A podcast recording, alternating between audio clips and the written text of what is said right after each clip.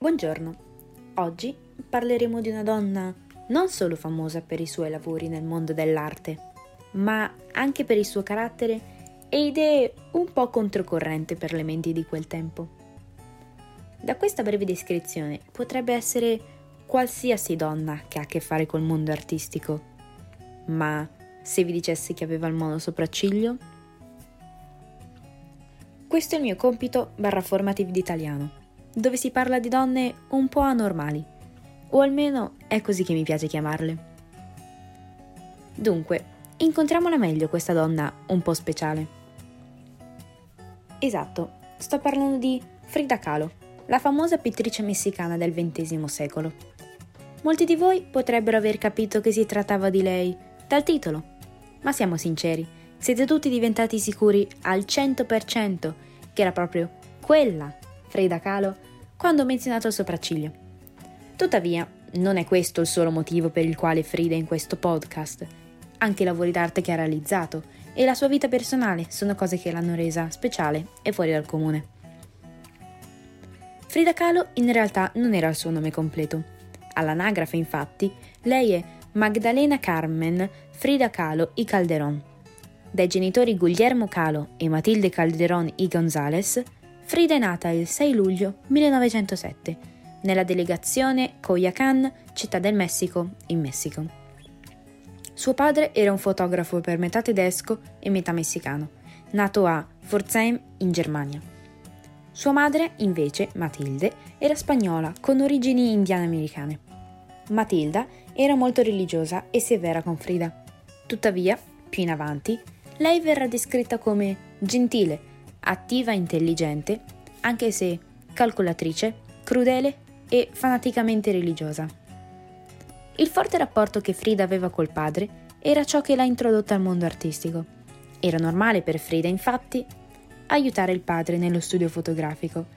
Anche se era particolarmente vicina al mondo dell'arte, Frida aveva sempre avuto interesse per le scienze e per la biologia. Così tanto che, da grande, in realtà voleva diventare una dottoressa, al posto dell'artista che conosciamo noi oggi. Frida aveva tante sorelle, in totale erano in sei, anche se due di loro erano sorelle per metà dalla parte del padre. Maria Luisa e Margarita, infatti, facevano di cognome Calo Cardena, mentre Frida, Matilde, Cristina e Adriana sono Calo Calderon. La vita di Frida era tutta normale e felice fino a quando ha compiuto i sei anni. Nel 1913 Frida viene colpita dal polio. La poliomielite è un virus che attacca i nervi del corpo e può risultare in dolori muscolari che possono addirittura portare alla paralisi. Dopo essere rimasta per più di nove mesi in un letto, Frida è riuscita a guarire. Tuttavia ci sono state conseguenze. La malattia le aveva danneggiato la gamba e piede destro. Ciò risultava nello zoppicare quando camminava. Il padre cercò in diversi modi di aiutare Frida nel riprendersi. Guglielmo infatti ha pure cercato di iscriverla a calcio, nuoto e addirittura wrestling, pur di motivarla a guarirla. Quando questi metodi hanno fallito, i genitori hanno provato a darle delle pitture, per farle passare le giornate. Qui iniziò il suo tragitto da pittrice. L'educazione di Frida era di alto livello. Nel 1922 Frida era una delle sole 35 ragazze ad essere stata ammessa a El Prepo, in Città del Messico. Durante questo periodo, Frida cambiò atteggiamento, modo di vestire e amicizie. Era entrata nella scuola con un atteggiamento e abbigliamenti da brava ragazza cattolica ed era entrata in un gruppo di amici un po' più burloni di lei. Questo gruppo era guidato da Alejandro Gomez. Frida e gli altri si divertivano a dar fastidio alle persone al di fuori del loro gruppo. Una di queste, loro vittime, era Diego Rivera.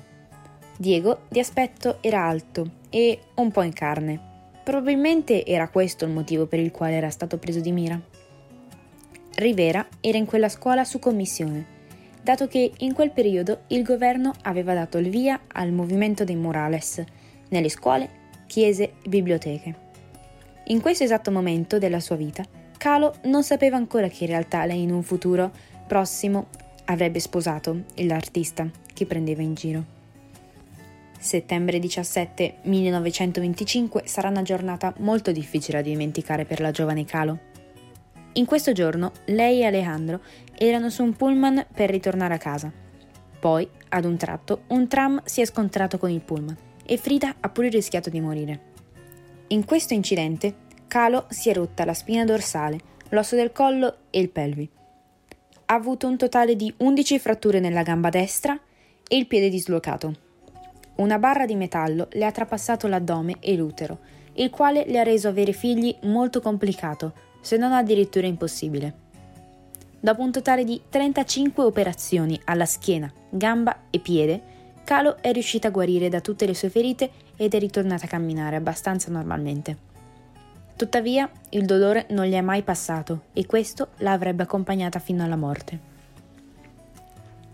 Nel 1926 Calo inizia a dipingere. Durante la sua guarigione, Frida prende pittura e pennello e inizia a creare uno dei suoi tanti autoritratti. In questo anno incontra ancora Diego, mentre dipinge un altro murales in Città del Messico. Decide di fargli vedere uno dei suoi dipinti nel quale lui risponde Continua così ragazzina. Poi ha preceduto chiedendo se aveva altri dipinti. Frida, accogliendo questa opportunità, lo invita alla Blue House per fargli vedere il resto delle sue opere. L'incidente e i suoi primi lavori sono stati una parte importante nella sua vita e nella conquista nel mondo delle donne famose. Nel 1928 Frida Kahlo e Diego Rivera si uniscono al Partito Comunista del Messico, solo per essere espulsi per essere andati contro certe credenze di Stalin. Anche se espulsa, Frida era sempre di sinistra e si è sempre considerata una comunista. Dopo diversi anni di amicizia, o forse anche più, Frida Kahlo e Diego Rivera si sposano il 21 agosto 1929. A quel tempo Frida aveva solo 22 anni, mentre Diego ne aveva già 42. Frida in realtà non era nemmeno la prima moglie di Diego, bensì la terza. La madre non approvava di questo matrimonio, dicendo che era grasso, vecchio e soprattutto comunista e ateo. Anche il padre era abbastanza contrario, ma non disse troppo, dato che capiva che sposare Diego sarebbe stato corretto in termini finanziari, specialmente per le cure che Frida aveva bisogno. Nel 1930 i due sposi si trasferiscono a San Francisco. Nel 1931 Frida dipinge Frieda e Diego Rivera, un doppio ritratto che è stato esposto alla sesta esposizione annuale delle donne d'arte. Questa è stata la sua prima opera ad essere stata esposta al pubblico. Tra il 1932 e il 1933 Diego e Frida si spostano da San Francisco a Detroit, a Messico. Nel, nel, gennaio 1937 Frida e Diego hanno ospitato Leon Trotsky e sua moglie nella Blue House. In questo periodo è stato riportato che Frida e Leon abbiano avuto infatti una relazione segreta e intima, però durata solo fino a luglio e poi finita per sempre. Settembre 23 1937 Frida espone alcune delle sue opere nella sua terra natale, in Messico. Un critico locale ha descritto le sue opere come un'arte di lei. È impossibile separare la vita e il lavoro di questa persona straordinaria. I suoi dipinti sono la sua biografia. Così disse il critico. Questo è molto simile a ciò che Frida in sé ha detto quando ha spiegato il motivo dietro la decisione di dipingere tanti autoritratti. Le motivazioni di Frida erano molto chiare. Io dipingo me stessa perché è facile che rimanga da sola e il soggetto che conosco meglio sono proprio io, dice Calo.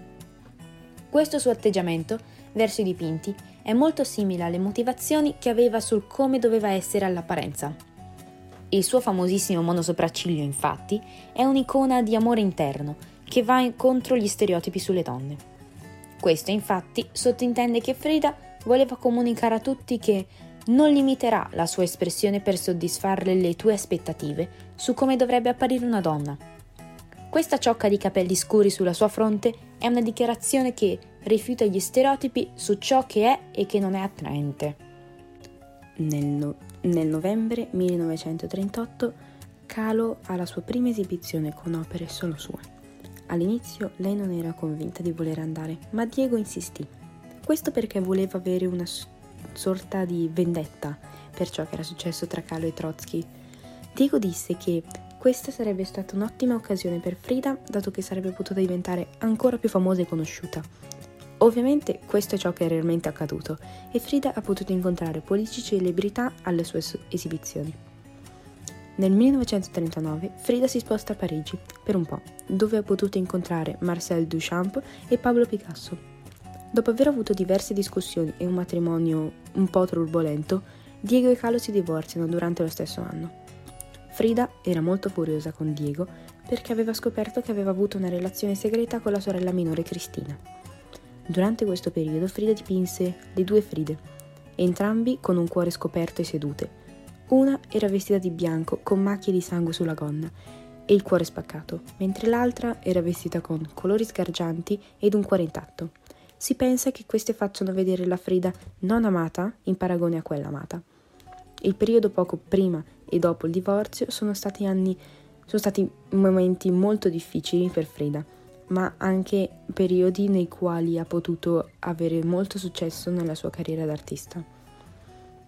Poco dopo un anno, nel dicembre 1940, Diego e Frida si risposano. Frida accettò di sposare Diego per la seconda volta a sole due condizioni: niente sesso e niente soldi. Frida non avrebbe più consentito ad sessuali con Diego e non avrebbe accettato alcun denaro da lui. Questo valeva anche per le sue spese mediche e per la retta della casa che dividevano in due. Nell'aprile 1953 fu la sua prima esibizione in Messico nella Galleria Arte Contemporanea da solista. Durante quest'anno Frida era in ospedale con ordini di non muoversi, però decide di farsi portare dalla galleria in ambulanza e si è fatta mettere in una barella appena arrivata. In questo modo ha potuto essere lì anche se in realtà non poteva proprio. Pochi mesi dopo, la sua gamba destra le è stata amputata al ginocchio per via della gangrene e poco dopo un anno dall'esposizione Frida è stata trovata morta all'età di 47 anni. Dopo la sua morte, però, Frida non è stata dimenticata, anzi è diventata ancora più famosa. Anche oggi Frida è considerata come una donna che non si è fermata davanti a nulla, un'icona femminista e contro gli stereotipi, e che non aveva paura di mostrare le sue ferite attraverso l'arte. Il 6 luglio 2010, ovvero quello che sarebbe stato il 103 compleanno di Frida, Google decide di aggiungerla tra i Google Doodle, che dal 1999 appaiono durante festività o compleanni di persone molto famose o che hanno cambiato la storia. Un altro esempio di un Google Doodle famoso è quello di Marie Curie. Questo può far capire quanto Frida Kahlo ha influenzato il mondo anche oggi. Grazie e questo è tutto per il podcast di questa settimana su Frida Kahlo. Vi aspettiamo la settimana prossima per altre donne un po' fuori dal comune.